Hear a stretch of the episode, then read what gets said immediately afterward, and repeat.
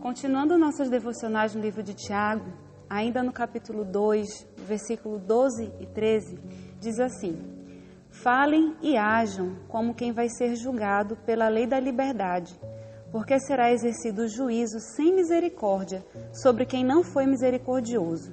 A misericórdia triunfa sobre o juízo. Eu não sei para vocês, mas para mim, ler a primeira vez esse texto foi um choque muito grande porque muitas vezes, eu penso que eu não sou a única, a gente é levado a agir com muita justiça própria. A gente vê pessoas agindo como a gente julga com incoerências nas atitudes e nós às vezes nos colocamos como as pessoas que vão julgar, sentenciar e executar a justiça. Mas esse texto diz algo muito grave que eu gostaria que você refletisse nesse dia vai ser exercido misericórdia com quem tiver misericórdia. E quem não tem misericórdia, esse será julgado sem misericórdia. E mais ainda, esse texto fala que devemos ser julgados pela lei da liberdade. Irmãos, que lei da liberdade é essa? Se a gente voltar alguns versículos anteriormente, lá no versículo 8 diz o seguinte: se vocês de fato obedecem à lei do reino encontrada na Escritura que diz: ame a seu próximo como a si mesmo. Eu sou absolutamente convicta que esse texto nos convida a um exercício da nossa fé que derrama misericórdia sobre as pessoas ao nosso redor e sobre os nossos irmãos.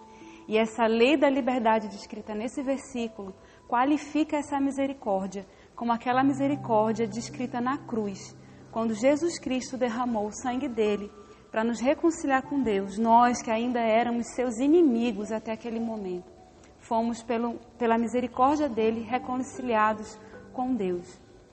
Às vezes, a gente confunde esse conceito de misericórdia e acha que somente deixar para lá ou não falar alguma coisa é misericórdia. Não, irmãos. Nós somos aqui nesse texto encorajados a participar da vida uns dos outros, a exortar, a caminhar um pouco mais. Isso é edificar, isso é agir com misericórdia.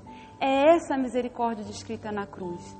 É agir com paciência, com perdão, com honestidade, mas entender que as pessoas vão pecar como nós somos pecadores e que nós não estamos aqui para exercer juízo sobre elas, mas para caminhar com elas em misericórdia. Uma misericórdia que edifica, que constrói, que coopera para o progresso na fé de cada um de nós.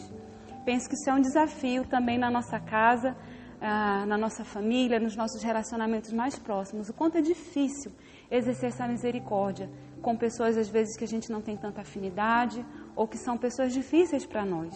Mas a palavra é muito clara, irmão.